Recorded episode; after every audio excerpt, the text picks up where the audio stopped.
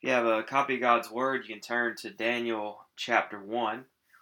Uh, this morning we're beginning a new series called The Gospel According to Daniel. And the Old Testament book of, of Daniel can be divided into two uh, very different sections. While, while Daniel is the central figure of all 12 chapters, chapters 1 through 6 focus on the prophet, chapters 7 through 12 reveal the prophecies. Chapters 1 through 6 are, are narrative stories about Daniel and his three companions living in Babylon, and chapters 7 through 12 are apocalyptic visions about the future of the world. And in his introduction uh, to his commentary on Daniel, Bryan Chapell argues that these two sections often lead to two common errors in interpretation. And so before we, we dive into chapter 1 and, and start our study of Daniel, I, I want to look at these two errors. First, when we study Daniel, we must avoid making Daniel the object of our hero worship. A few weeks ago, we were riding down the road, and, and Lacey and I were talking about a, a podcast which I had listened to in preparation for preaching through Daniel. And out of nowhere, Trip interrupts our conversation, which is not uncommon, as you can imagine. But he interrupts us and he says, Hey, wait a minute, Daddy. You know the story about Daniel in the lion's den too? See, on that particular day, Daniel 6 was the focus of their Bible story time at preschool. So it's it's no secret that the first 6 chapters of Daniel are frequently used in children's ministry for the purpose of encouraging the next generation of the church to be like Daniel. If you grew up in the church, you're, you're familiar with those stories because you watched the, the Veggie Tales version of Daniel's in the Lion's Den. You you colored pictures of Shadrach, Meshach, and Abednego in the fiery furnace. You you giggled at your Sunday school teacher's first mention of the name Nebuchadnezzar. And you may have sang the old hymn, Dare to be a Daniel, Dare to stand alone, Dare to have a purpose firm, Dare to make it known. And to be clear, there's nothing wrong with emphasizing the morality and virtue of Daniel. We can agree that, that the prophet belongs in, in the pantheon of Old Testament heroes. And we should never shy away from highlighting his courage, his determination, his faithfulness to God in a foreign land with pagan rulers. But at the same time, we can't celebrate Daniel as the hero of the story. He's not the primary hero, God is the primary hero. Chapell explains it this way He says, God saves sinful and weak people. He preserves young men from impurity and old men from lions. He answers prayers and interprets dreams. He exalts the humble and humbles the proud. He vindicates the faithful and vanquishes the profane. He rescues the covenant forsaking people by returning them to the land of the covenant and he promises a glorious future to those with a sinful past. If you reverse the order and make God's grace dependent on Daniel's goodness, then you forsake the gospel message that Daniel is telling. So we can't read Daniel as some sort of, of, of call for behavior modification. We can certainly learn from Daniel's example, but we must always remain focused on the glory of Christ. And then in several weeks, when we get to the second half of the book, we must evade another error. Second, we must avoid making Daniel the subject of our debates. Let me say, if you are hoping that this survey of Daniel would result in an ironclad prediction from your pastor about the exact moment of Christ's return, then you are deeply mistaken. Sorry to disappoint you this morning. But since Daniel is one of the places in Scripture which speaks in great detail about the end times, it can serve as a spark for countless fiery discussions and arguments among the people of God about eschatology. But the truth is, when we finish studying the prophecies in chapters 7 through 12, we might walk away with more questions than answers. And I want you to understand that's okay. That's okay. We cannot let the mystery of the prophecies distract us from the central message of the prophet. As Chapell wisely notes, Daniel should give us courage against our foes, hope in our distress, perseverance in our trials, because we know God will rescue his people from the miseries of their sin by the work of the Messiah. The righteous will be vindicated Evil will be destroyed and covenant blessings will prevail because Jesus will reign. So, for the next 12 weeks, we're going to look at a chapter of Daniel each week. And we'll approach each one of those with the same goal of discovering the gospel implications. Whether we are walking through the narratives of chapters 1 through 6 or wrestling with the visions of chapters 7 through 12, when we finish the exposition, we're going to land the plane with the same question How does this chapter point to Christ? What is the gospel message of this chapter? That's where we're going to end up our time today and our time for the next 12 weeks. We want to keep this focus on Christ, keep this focused on the gospel. So let's let's look at the story. Let's work through chapter 1 together, starting with verses 1 and 2.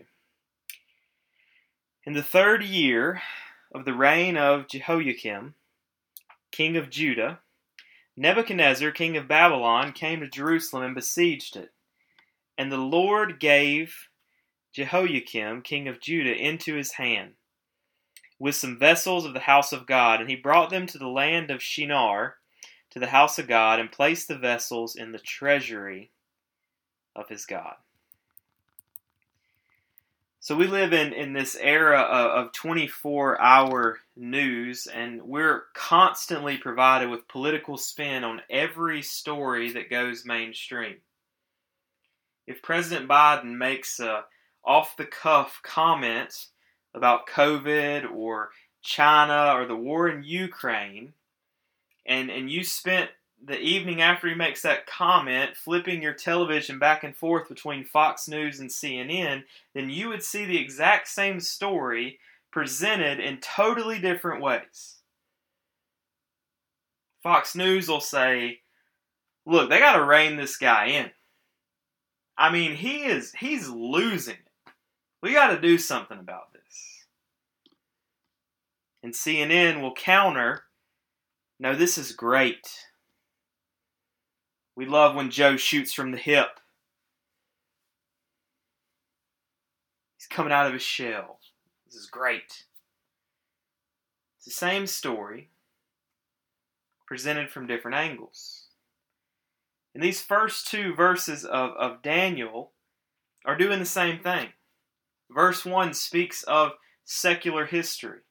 Verse 1 is what you would read in a textbook. Nebuchadnezzar, king of Babylon, came to Jerusalem and besieged it. But notice that verse 2 speaks in terms of biblical theology. Verse 2 speaks about the things that are unseen. Says, And the Lord gave Jehoiakim, king of Judah, into his hand. Verse 2 also tells us when the Babylonians attacked Jerusalem, they stole some vessels from the house of God and they placed the vessels in the treasury of their God. So essentially, they, they go into Jerusalem, they ransack the temple, and they grab several items as trophies of war. And, and their purpose in doing this, their message in doing this was saying, our God is stronger and, and better and wiser than your God. But Daniel puts in chapter 2 a, a Lee Corso not so fast, my friend. Yes, Nebuchadnezzar overwhelmed Judah. Sure, he, he plundered God's house and he captured God's people, but he only took what God gave. Let me say that again. Nebuchadnezzar only took what God gave, what God allowed him to have. Understand, in Deuteronomy 28, God warned the Israelites if they continued in their disobedience, then his wrath would come upon them. Verse 25 cautions the Lord will cause you to be defeated before your enemies. And then verse 64 adds, The Lord will scatter you among all people from one end of the earth to the other, and there you shall serve other gods of wood and stone, which neither you nor your fathers have known. So Daniel makes it explicitly clear this isn't Nebuchadnezzar's story. This is God's story. God was judging his people for their sin, but also in the process, he was extending his presence among the nations. Verse 3 Then the king commanded Ashpenaz, his chief eunuch, to bring some of the people of Israel, both of the royal family and of the nobility, youths without blemish, of good appearance and skillful in all wisdom, endowed with knowledge, understanding learning, and competent to stand in the king's palace, and teach them the literature and language of the Chaldeans. The king assigned them a daily portion of food that the king ate, and of the wine that he drank. They were educated for three years, and at the end of that time, they were to stand before the king. Among these were Daniel, Hananiah, Mishael, and Azariah of the tribe of Judah. And the chief of the eunuchs gave them names. Daniel he called Belteshazzar, Hananiah he called Shadrach, Mishael he called Meshach, and Azariah he called Abednego. All right, so in in recent months, maybe longer than that, there's been a, a great uproar about the subtle and, and not so subtle ideological messaging in Disney movies and TV shows. Without chasing a rabbit or, or standing on a soapbox, let me say a couple things about this. One, parents, let me just remind you you are the gatekeepers for your children. You decide what they can watch. You decide what they can't watch. You are called to protect them from the world and introduce them to the truth. You are their primary influence, not the think tank at Disney or, or anyone else.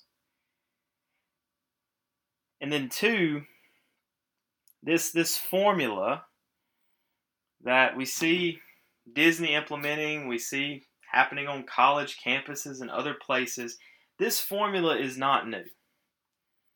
As King Solomon says in Ecclesiastes, nothing is new under the sun. Today we're living in an increasingly post Christian context which pushes us in a variety of ways, from a variety of angles, to conform to every idea and philosophy of this current age. But I want you to see that over 2,500 years ago, when Daniel and his friends arrived in Babylon, they were faced with a similar set of challenges. From 605 BC to 586 BC, Nebuchadnezzar and his successors would oversee three deportations of the Israelites before Jerusalem finally fell. But notice, the king of Babylon's defeat of the people of God didn't start with overwhelming them by sheer military force. His first attack involved finding the best of the best of Israel, separating them from their families, their communities, and their homeland, and assimilating them into the culture of Babylon. And so let's break down Nebuchadnezzar's strategy that plays out in verses 3 through 7.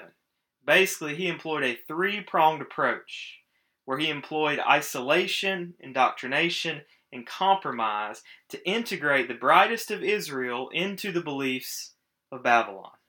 So, first, he used isolation. Look at verses 3 and 4 again. The king commanded his chief eunuch to bring some of the people of Israel, both of the royal family and of the nobility, youths without blemish, of good appearance, and skillful in all wisdom, endowed with knowledge, understanding, learning, and competent to stand in the king's palace. So Daniel and his three friends checked these boxes. So they're part of this first deportation to Babylon. Now, now we can see what Nebuchadnezzar is doing here. He's telling his minions, as you search the southern kingdom for captives, I want you to look for the two L's, learners and lookers. I want strong, handsome young men. I want wise young men. I want smart, I want brilliant young men. I want the cream of the crop from their next generation. As one commentator notes, their deportation was meant to siphon off the intellectual capital of a recently occupied state. So we understand the plan of the king. But to get the full picture, we can't overlook the trauma of the exiles. Remember, they were just teenagers. We, we think Daniel was probably around 15 years old at this point. And they watched as their home was invaded, their people were killed, and their temple was desecrated. Plus, once they were removed from Jerusalem, they were disconnected from all the means of grace that were found in Jerusalem. They were isolated from the influence of their parents, the, the weekly trips to temple for worship, the sacrificial system, the reading of the word, and the prophetic testimonies of the preachers in Israel. As I've mentioned before, Lifeway research a few years ago found that 66% of, of young adults who grew up in the church leave it for at least a year from ages 18 to 22. And you could certainly argue that isolation is a large part of that college aged wandering. And when I worked in student ministry, I would tell our juniors and seniors on a regular basis when you get to college, you alone will determine if following Christ is your lifelong commitment or your parents' religion. Now look at verse 4 again. After they round up all the first round draft picks, Nebuchadnezzar says, Let's teach them our, our literature and our language. So, first isolation, then indoctrination. And, and you may say, what, what's the big deal here? I, I, took Spanish in high school. It helps me order at El Cazador. So, why w- would a course or two in a foreign language matter? You know, wouldn't that be helpful as they navigate this new context? But Nebuchadnezzar's plans were, for them were much more elaborate.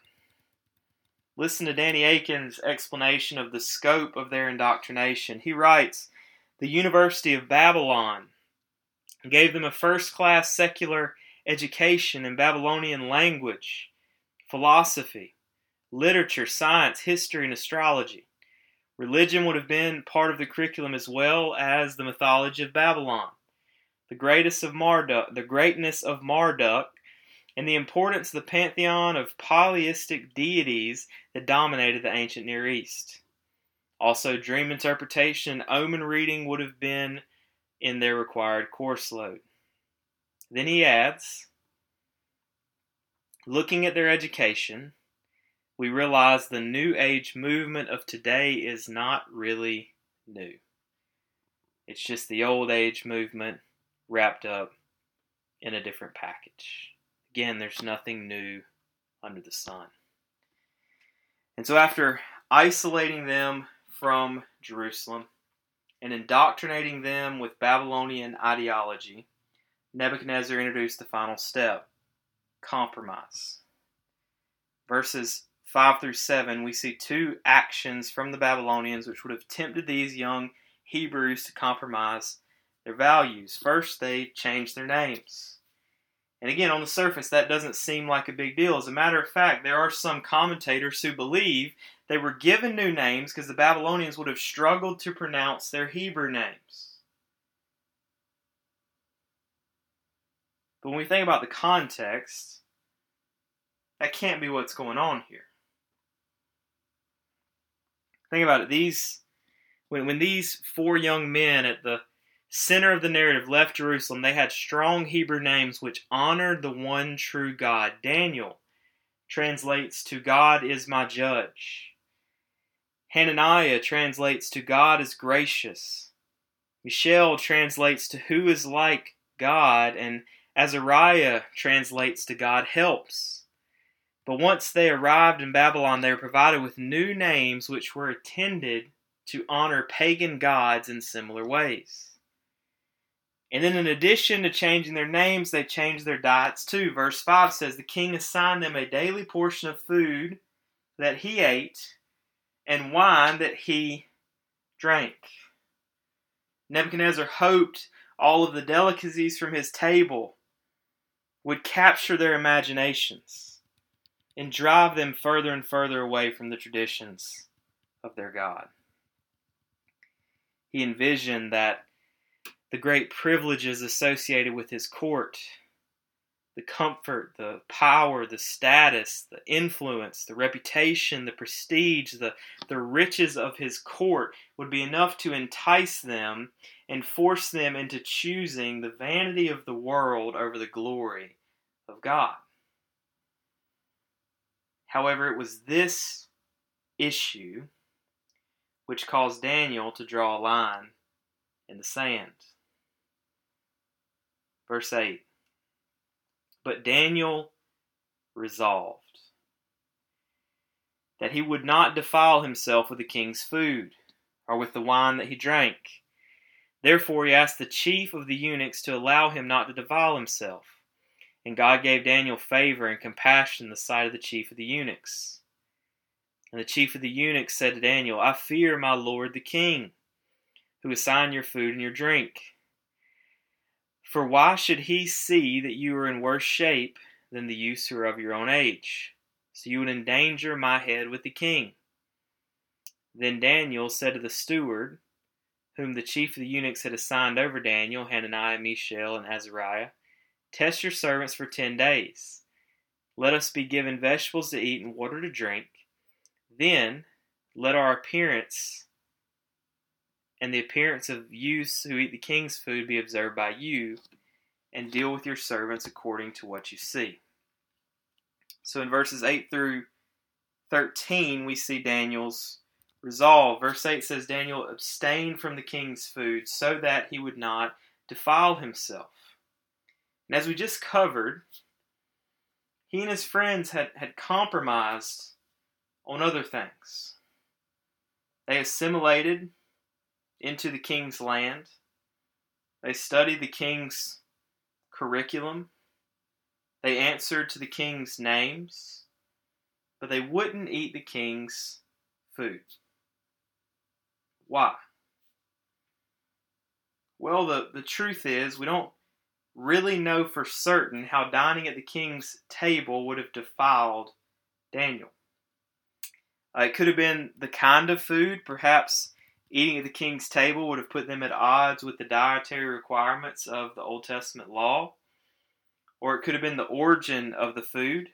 The meat was previously used as a sacrifice to Babylonian gods, then their problem would have been with the Levitical prohibitions for idolatry.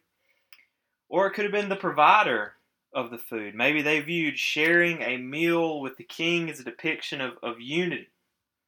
If they ate at his table, then they were entering his circle.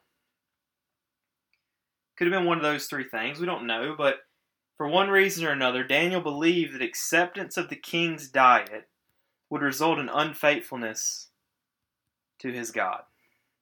So he resolved, I will not eat what the king eats, and I will not drink what the king drinks.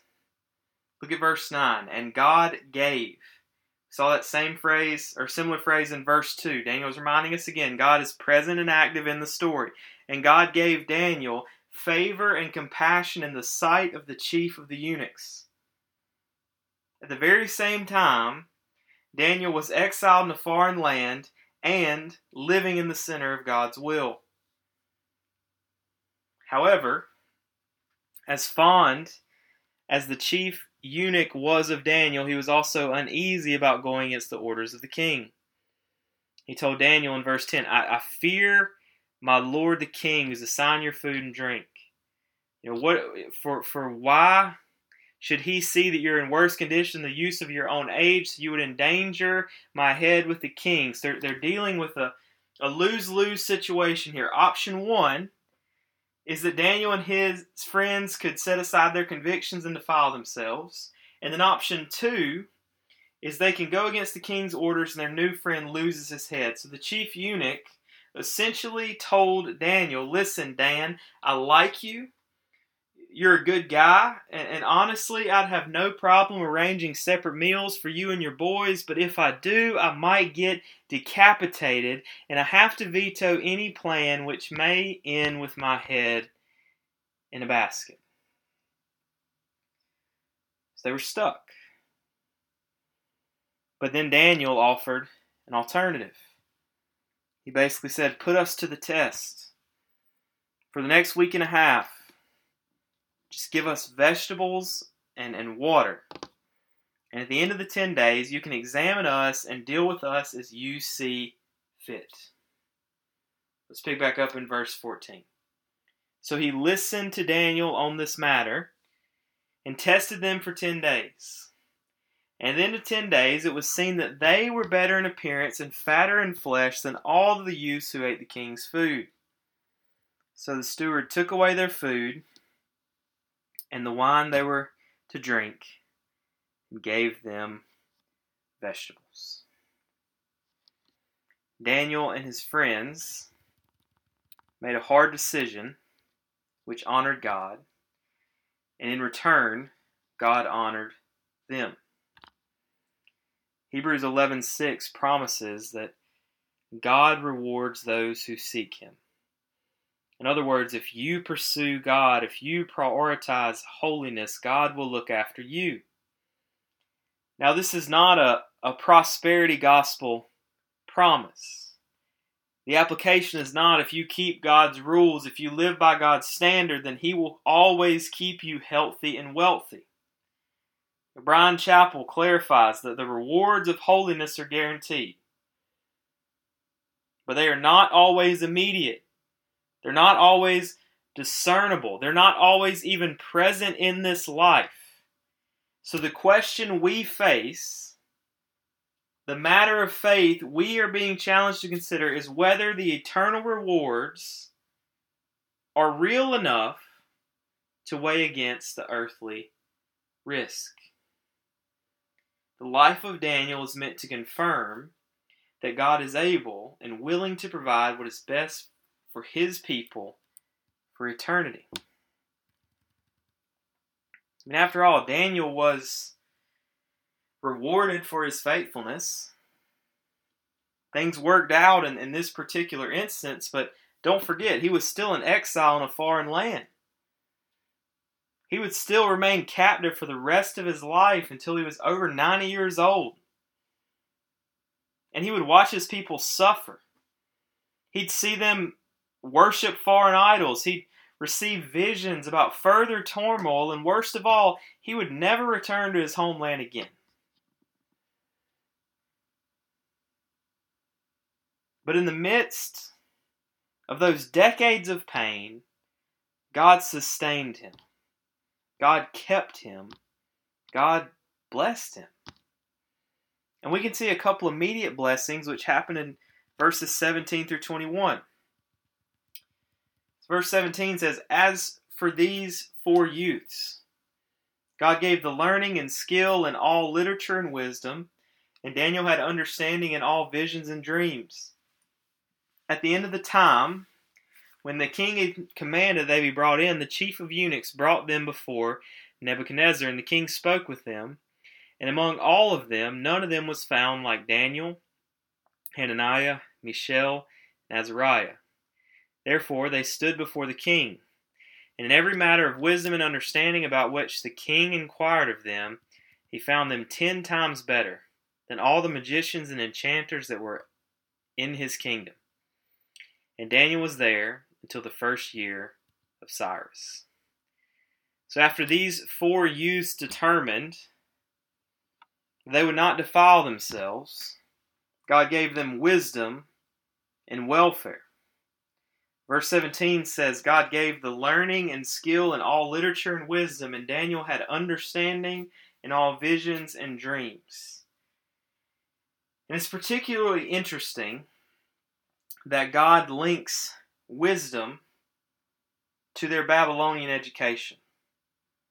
Because usually in Scripture, wisdom is, is most often associated with words and action which are made in the fear of the Lord. But here, God gave them wisdom through the training of a secular institution.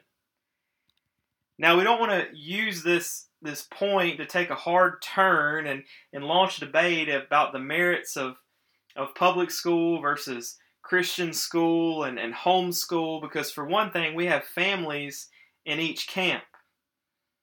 And also, I think you can make a strong argument for each path. You, know, you can lay out the, the, the merit and value of each path. But we should recognize that if you are a Christ follower, while you should be committed to remaining pure in the world, your pursuit of holiness cannot remove you from the world. David Platt rightly states that our mission is not to disinfect Christians and put them on a shelf, but to disciple them and put them into service.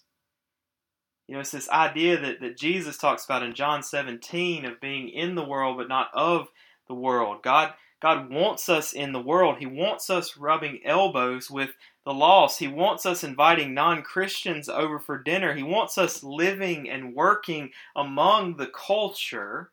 But He doesn't want us to be shaped by the world. He wants us to be sanctified by the truth.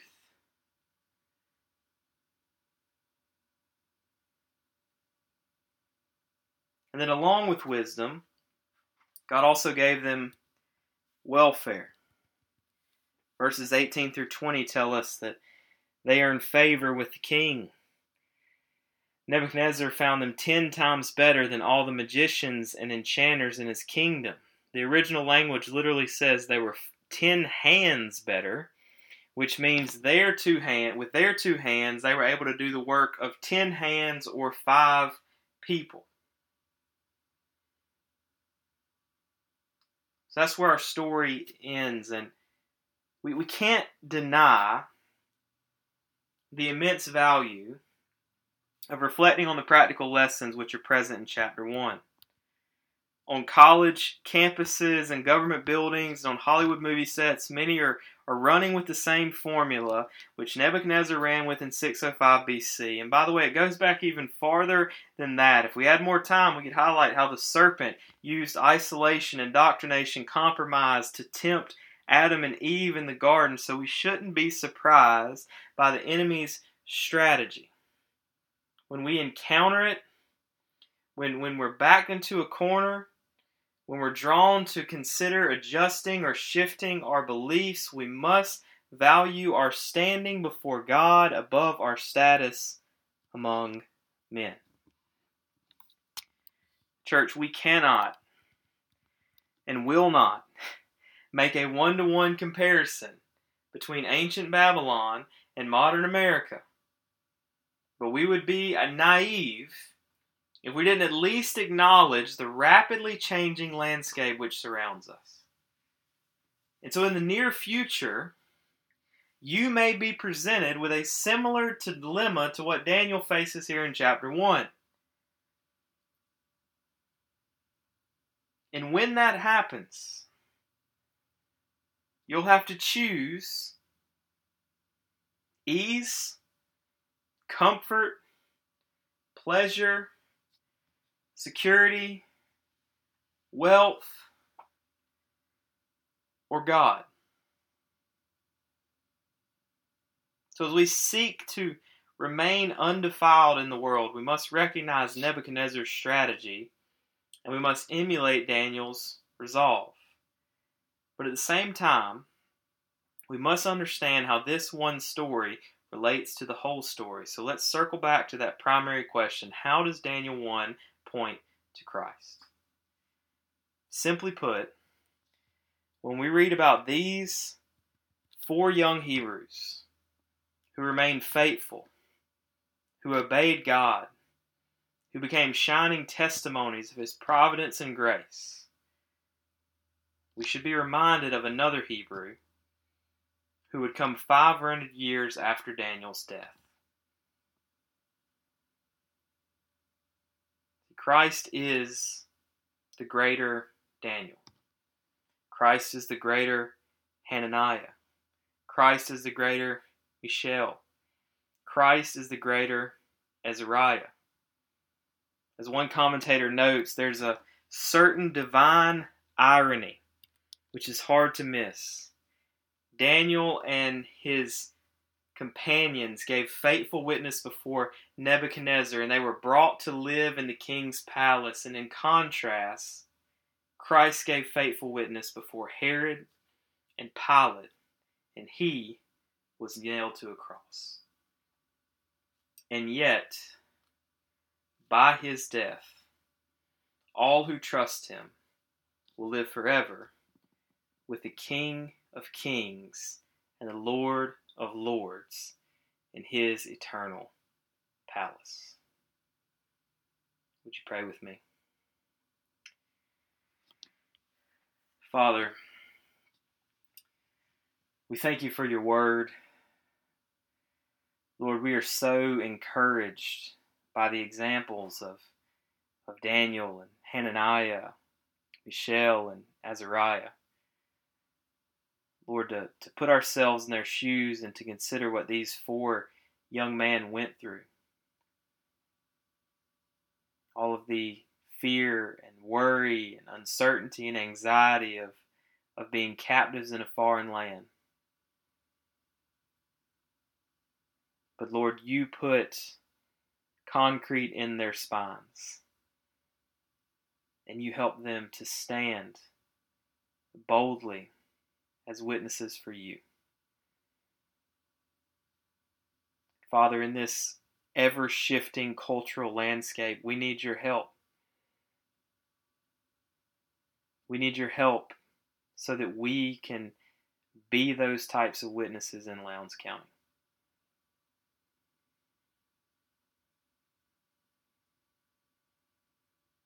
And Lord, we we don't want to dismiss or or overlook how Daniel's faithfulness points to Christ's faithfulness.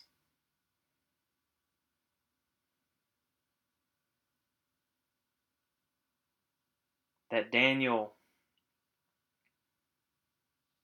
was faithful, and after 10 days, you ensured that he was healthier, more full looking before Nebuchadnezzar. And by contrast, Christ was faithful and he was nailed to a cross, but then, Lord, you raised him from the dead.